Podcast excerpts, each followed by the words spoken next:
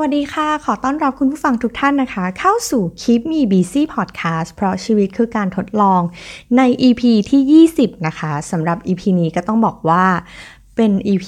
มาชวนคุยเรื่องสัพเพเหระนะคะ เนื่องจากว่าช่วงนี้อยู่บ้านนะคะ อยู่บ้านมาครบ 1 เดือนแล้ว แล้วก็ทำงานนะคะจากที่บ้านแล้วก็เสาร์อาทิตย์ก็ไม่ได้ไปไหนเลยนะคะ นอกจาก ไปเดินช้อปปิ้งนะคะ เพราะฉะนั้นเนี่ยสิ่งที่สร้างความบันเทิงให้กับชีวิตในช่วงนี้นะคะ มีอยู่ไม่กี่อย่างเลยนะคะ ซึ่งหนึ่งในนั้นก็คือการเดินตลาดค่ะ ซึ่งการเดินตลาดของเอมนะคะ ก็จะเป็นการเดินตลาดออนไลน์ ซึ่งถ้าไม่พูดถึงก็ไม่ได้เลย เพราะว่ามันคือ ตลาดออนไลน์ของมหาลัยต่างๆนะคะ ต้องบอกว่าตอนนี้อยู่เป็นผีนะคะ เฝ้า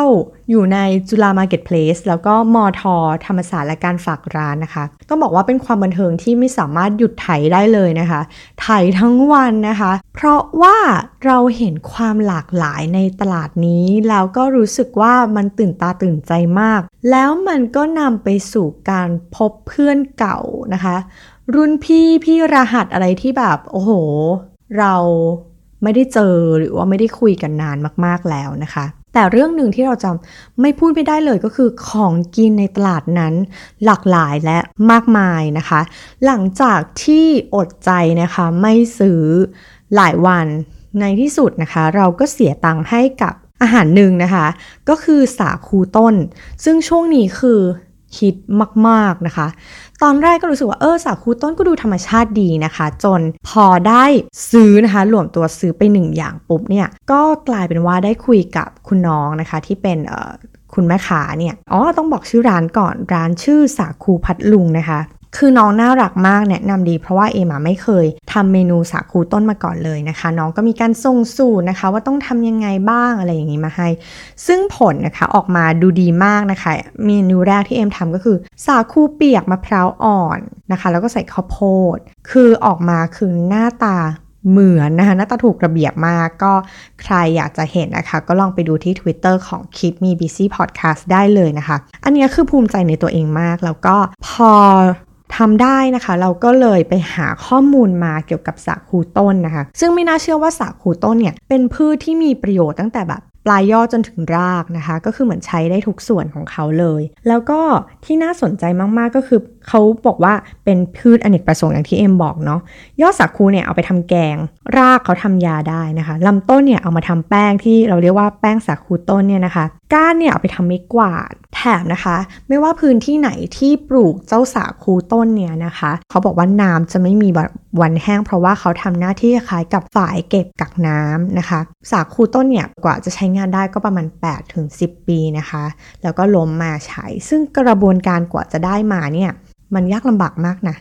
ดูจากขั้นตอนแล้วมันค่อนข้างซับซ้อน ที่นี้หลายคนอาจจะสงสัยว่า เฮ้ย แล้วสาคูต้นอะ มันแตกต่างจากแป้งสาคูปกติที่เรารู้จักกันยังไงนะคะ แป้งสาคูที่เราคุ้นเคยเนี่ยก็คือทำมาจากแป้งเข้าใจว่าเป็นแป้งมันสับปะหลังนะคะ แล้วก็มาผ่านกระบวนการทำให้มันเป็นเม็ดนี่แหละนะคะแล้วก็มาต้ม อันนั้นคือสิ่งที่เราคุ้นเคยเนาะทีนี้เอ็มรู้สึกว่าแป้งสาคูต้นมันเป็นงานคราฟต์มาก ๆ เลยนะคะ เพราะว่ากว่าที่จะโค่นลำต้นนะคะตัดเป็นท่อน แล้วเขาก็เอามาฝนนะคะ ฝนเอาเนื้อไม้ออกด้วยเล็บแมว ซึ่งมันอุปกรณ์แบบเป็นรูๆนะคะ แล้วก็ฝนฝนฝนออกอันนั้นคงเป็นแบบเครื่องมือที่ค่อนข้างจะ traditional นิดนึง แต่ว่าเชื่อว่าตอนนี้น่าจะใช้เครื่องขูดมะพร้าวนะคะ มาช่วยคุ้นแรงเพราะว่าเร็วกว่า แล้วก็เขาก็ต้องเอามาตำนะคะ คั้นแล้วก็กรองต้องหลายน้ำเนี่ยกว่าจะออกมาเป็นเจ้าเจ้าสาคูต้นเนี่ยเอ็มก็รู้สึกว่าเออจริงๆ แล้วเมนูสาคูต้นเนี่ยเป็นธรรมชาติ แล้วก็ ปราศจากสารปรุงแต่งเนาะแล้วเนื้อสัมผัสของเขาอะค่ะ ตอนที่รับประทานเนี่ยก็จะรู้สึกว่ามันเหมือนไข่ปลาหนึบๆอืมแล้วตอนนี้นะคะ เรียกว่าโด่งดังเป็นวัตถุดิบสำหรับชาวรักสุขภาพทั้งหลายนะคะ หลายประเทศเริ่มมีความแบบศึกษาจริงจังนะคะ อย่างเช่นญี่ปุ่นนะคะ แต่ว่าเขาอาจจะปลูกได้ไม่ดีเท่าเรา เพราะว่าบ้านเราร้อนชื้นเนาะก็เหมาะที่จะปลูกทางภาคใต้แหละนะคะ แล้วจะบอกว่ามันไม่ได้ทำแค่จากคูเปียกเท่านั้นนะคะ ด้วยฝีมือเราเรามีเท่านี้นะคะ เราก็เลยทำได้เท่านี้เท่านั้นเองนะคะ แต่จริงๆเนี่ยน้องน้องคนขายเนะคะก็บอกว่าจริง ๆ แล้วเนี่ยเอาไปทำเออสาคูไส้หมูก็ได้นะคะ เอาไปทำหยกมันนีนะคะ ที่ช่วงนี้กำลังฮิตอยู่นะคะ แล้วก็จริง ๆ เอาไปน่าจะใช้แทนแป้งได้หลาย ๆ เมนูเลยนะคะ อันนี้ก็ลองไปดูว่า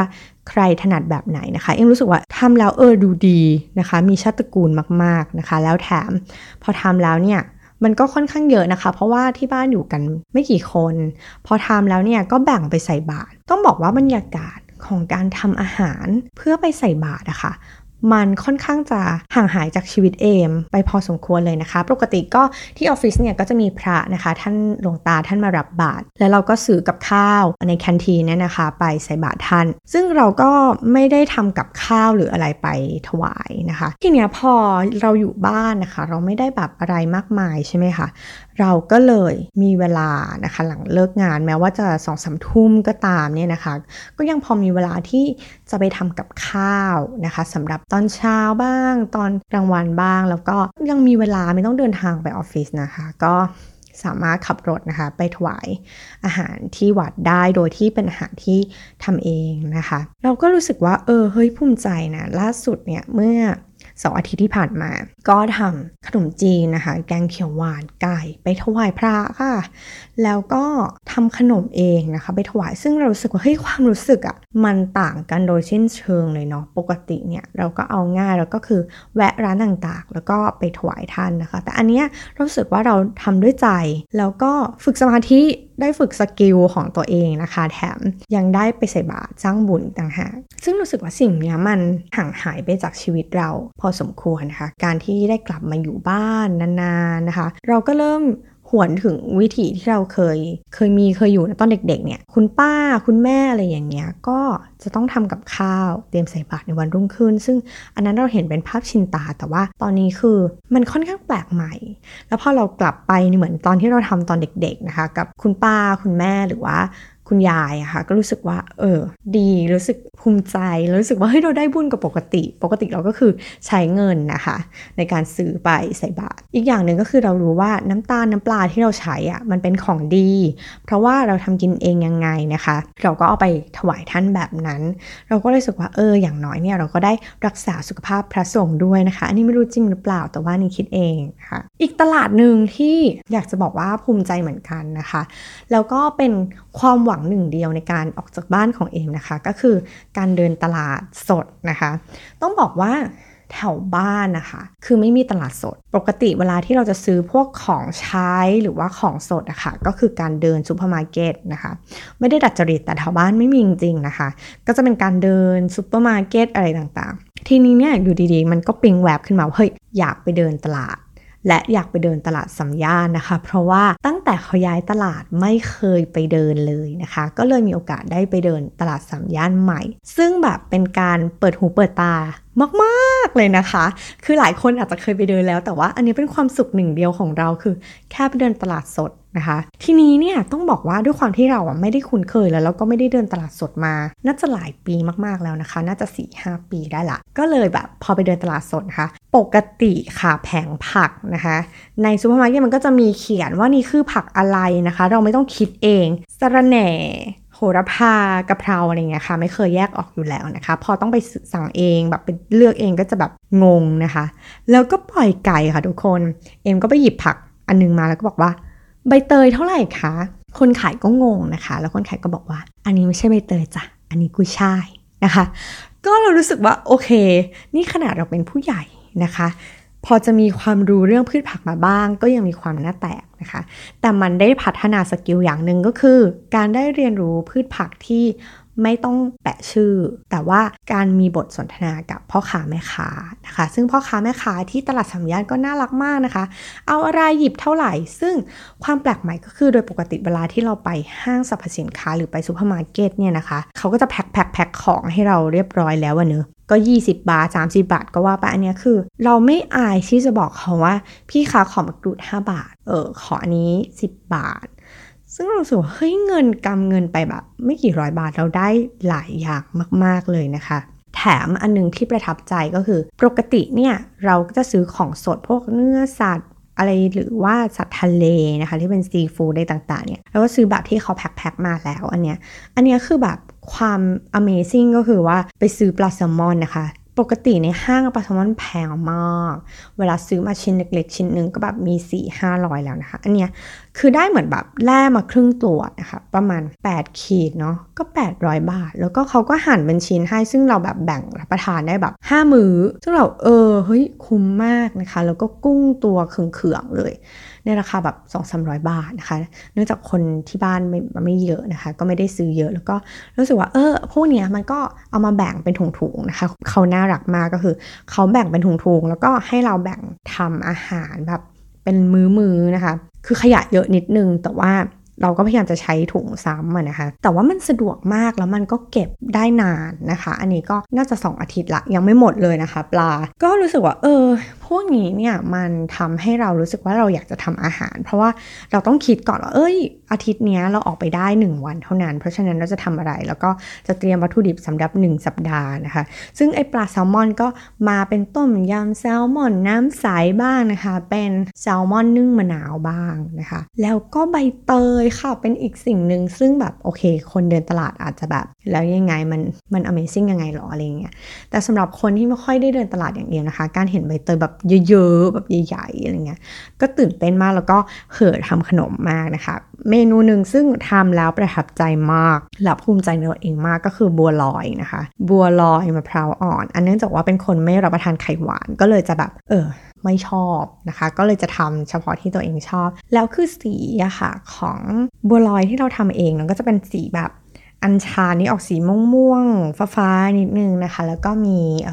สีเขียวของใบเตยซึ่งเราคั้นเองนะคะ มันก็จะหอมมากๆ แล้วก็มีเป็นแบบสีเหลืองที่ทำจากฝักทองนะคะ เอามาปั้นเองแล้วก็เอาไปทำแล้วก็รู้สึกว่า เฮ้ยมันไม่ได้ยาก เราเคยคิดว่าเฮ้ยมันยุ่งยากมันอะไร เดี๋ยวนี้เนี่ยต้องบอกว่าอุปกรณ์อะไรต่างๆเนี่ยมันค่อนข้างจะใช้ง่ายนะคะ อย่างกะทิเนี่ยต้องบอกว่าเออไม่ได้คั้นเองนะคะก็ใช้กะทิกล่องอะไรเงี้ยแต่ว่าเราก็ยังมีความใบเตยสดคั้นอัญชันเอง ใบเตยเอง แล้วก็ปั้นฝักทองเองนะคะรู้สึกว่ามันมีคุณค่านะบ้านไหนที่มีเด็กๆเนี่ย น่าจะเป็นอีกกิจกรรมหนึ่งซึ่งทุกคนน่าจะเอนจอยนะคะ เพราะว่าต้องใช้ปั้นต้องผสมสีต้องอะไรเงี้ยมันเหมือนแบบตอนที่เราปั้นเองเนี่ยเรายังรู้สึกว่าเฮ้ยมันสนุกอะมันเหมือนแบบปั้นดินน้ำมันเลย แล้วก็แต่ว่ามันรับประทานได้ด้วยนะคะ อันนี้ใคร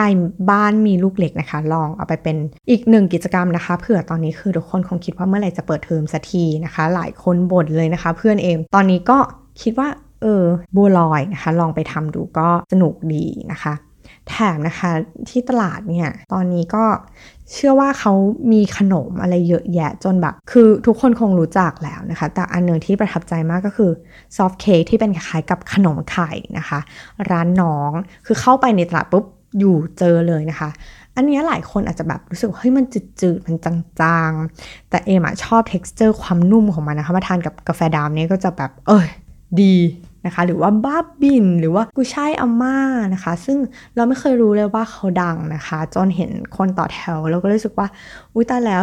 แบบโดนสังคมแบบกดดันนะคะ เราก็เลยไปต่อแถวบ้าง แล้วก็เออกินแล้วแบบเอออร่อยนะคะ ใครที่มีเวลานะคะลองไปเดินตลาด คือก็ป้องกันตัวเองนะคะ ใส่มาสนะคะ หรือบางคนอาจจะใส่ถุงมืออะไร แต่ว่าตลาดสัมย่านก็เป็นตลาดที่เขาก็วัดอุณหภูมินะคะ มีแบบล้าง อลกอฮอล์ก่อนเข้าตลาดรู้สึกว่าคัดกรองประมาณหนึ่งนะคะแล้วก็ดูแลตัวเองแล้วก็ไม่ต้องออกไปบ่อยนะคะทีละครั้งก็พอ ก็เป็นความสนุกอันนึงที่มาแบ่งปันนะคะ อีกอันนึงนะคะ อีกกิจกรรมหนึ่งซึ่งเอ็มรู้สึกว่าเฮ้ยเราทำได้แม้ว่าเราจะคอนคออยู่นะคะ หรือเรามีประชุม ถ้าเราไม่ได้เปิดกล้องนะคะ เราก็สามารถที่จะยืดได้ อันนึงซึ่งรู้สึกดีใจที่ตัวเองซื้อไว้ก่อนที่ จะล็อกดาวน์นะคะ ก็คือยางยืดเส้นหรือว่า elastic band นะคะ อันนี้คือแบบดีมากเลยนะคะ ทุกคนสำหรับใครที่เป็น office syndrome นะคะ แล้วก็นั่งแบบอย่างเองแบบบางทีอะ8โมงรู้ตัวอีกที3ทุ่มนะคะ อย่างเงี้ยคือแบบนั่งนานประชุมหรือว่าทำงานจนเพลินนะคะ ก็บางทีก็จะมีแบบปวดไมเกรนนะคะปวดไหล่ปวดอะไรอย่างเงี้ยก็ยืดเส้นระหว่างเวลาที่แบบทุกคนประชุมอยู่นะคะก็ยืดไปนะคะ กลายเป็นว่า ในทุกๆ สัปดาห์นะคะที่เอ็มจะเรียนโยคะนะคะสัปดาห์ละครั้งเป็นวันอาทิตย์หรือวันเสาร์อะไรประมาณนี้คุณครูมาสอนที่บ้าน กลายเป็นว่าตอนนี้ยืดดีขึ้นนะคะแล้วก็รู้เรารู้สึกแข็งแรงขึ้นแม้ว่าเราจะอ้วนขึ้นจากอาหารที่เราทำนะคะ แต่ว่ารู้สึกแข็งแรงขึ้นยืดหยุ่นดีขึ้น จากการที่แบบค่อยๆ ยืดอะไรเงี้ยคือมันไม่ต้องยืดนานแต่แบบเรายืดบ่อยๆนะคะพอยืดแล้วเนี่ยรู้สึกว่าเอ้ยมันสามารถทำท่าโยคะต่างๆ ที่เราแบบเอ้ยไม่เคยทำได้ล่าสุดทำสะพานโค้งได้นะคะนี้ ภูมิใจในตัวเองมาก ๆนะคะ อันเนื่องจากการแบบฝึกเปิดไหลอะไรเงี้ยไปเรื่อยๆ แล้วก็เลยแบบเออการอยู่บ้านก็ดีเหมือนกันที่เราได้ยืดเส้นเบื่อแล้วก็ยืดอยังยืดสักเล็กน้อยนะคะ อันนี้ใครสนใจนะลองทำดู เพราะว่า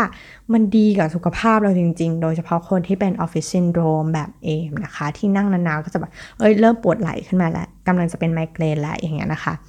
การยืดเหยียดนะคะ การยืดเส้น แล้วก็การฝึกโยคะบ้างเนี่ยมันทำให้ร่างกายเราดีขึ้นจริง ๆนะคะ โอ้โห เมาท์มานานมากก็คิดว่านี่ก็เป็นสัพเพเหระนะคะ ชวนคุยแล้วก็ใครที่แบบตอนนี้ไม่รู้จะทำอะไรนะคะ หรือว่าเบื่อแล้วนะคะ ตอนนี้ก็คือทุกคนเป็น MasterChef แหละเอ็มเชื่อเนอะเราก็รู้สึกว่าอะพอเราทำกับข้าวได้ประมาณหนึ่งมันก็ต้องกลับมาเรื่องกินดีกินคลีนนิดหนึ่งนะคะ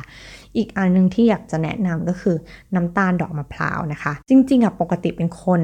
พยายามจะกินหวานให้น้อยนะคะ แต่ว่าบางทีอะเวลาเรา อยู่บ้านอย่างเงี้ยแม้ว่าเราจะทานกาแฟดำโดยปกติเราจะมีความเบื่ออ่ากาแฟดำอีกแล้วอเมริกาโน่อีกแล้วนะคะ เราเปลี่ยนจากกาแฟดำแบบดำเลยไม่ใส่น้ำตาลเลยก็มาใส่น้ำผึ้งบ้างให้มันหอมนะคะ ล่าสุดก็ไปค้นเจอว่าที่บ้านมีน้ำตาลดอกมะพร้าวนะคะ ก็ลองเอามาใส่เออหอมดี แล้วก็มีความหวานแถมมันเป็นน้ำตาลแบบโลจีไอก็คือ โครงสร้างของน้ำตาลมันค่อนข้างจะเป็นโครงสร้างที่ซับซ้อนนะคะ มันก็เลยทำให้น้ำตาลเราไม่ตกเร็วนะคะ กว่ามันจะย่อยกว่ามันจะอะไร แล้วก็มันก็ดีต่อสุขภาพด้วยสำหรับคนที่แบบยังติดหวานอยู่นะคะ แต่ของเอ็มก็ใส่อย่างน้อยนะคะ อีกอันนึงอะที่เอ็มทำแล้วแบบเออเนี่ยพอเรื่องน้ำตาลแล้วนะคะ มันก็ลิงก์มากับการทำ home cafe ที่บ้านนะคะ ตอนนี้เนื่องจากเป็นคนชอบสะสมชาบ้าง สะสมเม็ดกาแฟบ้างนะคะ ตอนนี้เหมือนได้ระบายสต็อกของตัวเองเลยนะคะ ก็บางทีก็เบื่อกาแฟก็มาชงชานะคะล่าสุดทำ Earl Grey milk tea นะคะ ซึ่ง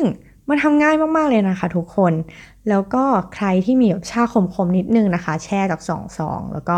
แช่ไว้แล้วก็ตีฟองนมนิดนึงนะคะ ใครติดหวานก็เอ็มใช้แบบนมหวานไทยเดนมาร์กนะคะมาตีฟอง แล้วก็เท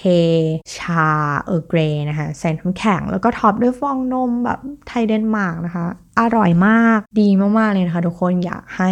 ลองไปทำดูนะคะเอ็มแอบโพสต์สูตรไว้ใน Twitter ของตัวเองด้วยนะคะคีมีบีซีพอดแคสต์นะคะ ตอนนี้ก็คิดว่าสเพเหระมากนะคะ EP นี้ แต่ว่าก็อยากให้ทุกคนแบบรีแลกซ์ผ่อนคลายนะคะ แล้วก็พยายามทำให้ตัวเองมีความสุข เอ็มเชื่อว่าทุกคนอะมีแนวทางที่จะทำให้ตัวเองมีความสุข ใครที่แบบกำลังเครียดกำลังท้อนะคะ ลองหันไปดูคนที่เขาแบบทุกข์กว่าเรานะคะลำบากกว่าเรา แล้วก็แบ่งปันได้ก็แบ่งปันนะคะ เดี๋ยวนี้มันสะดวกมากนะคะ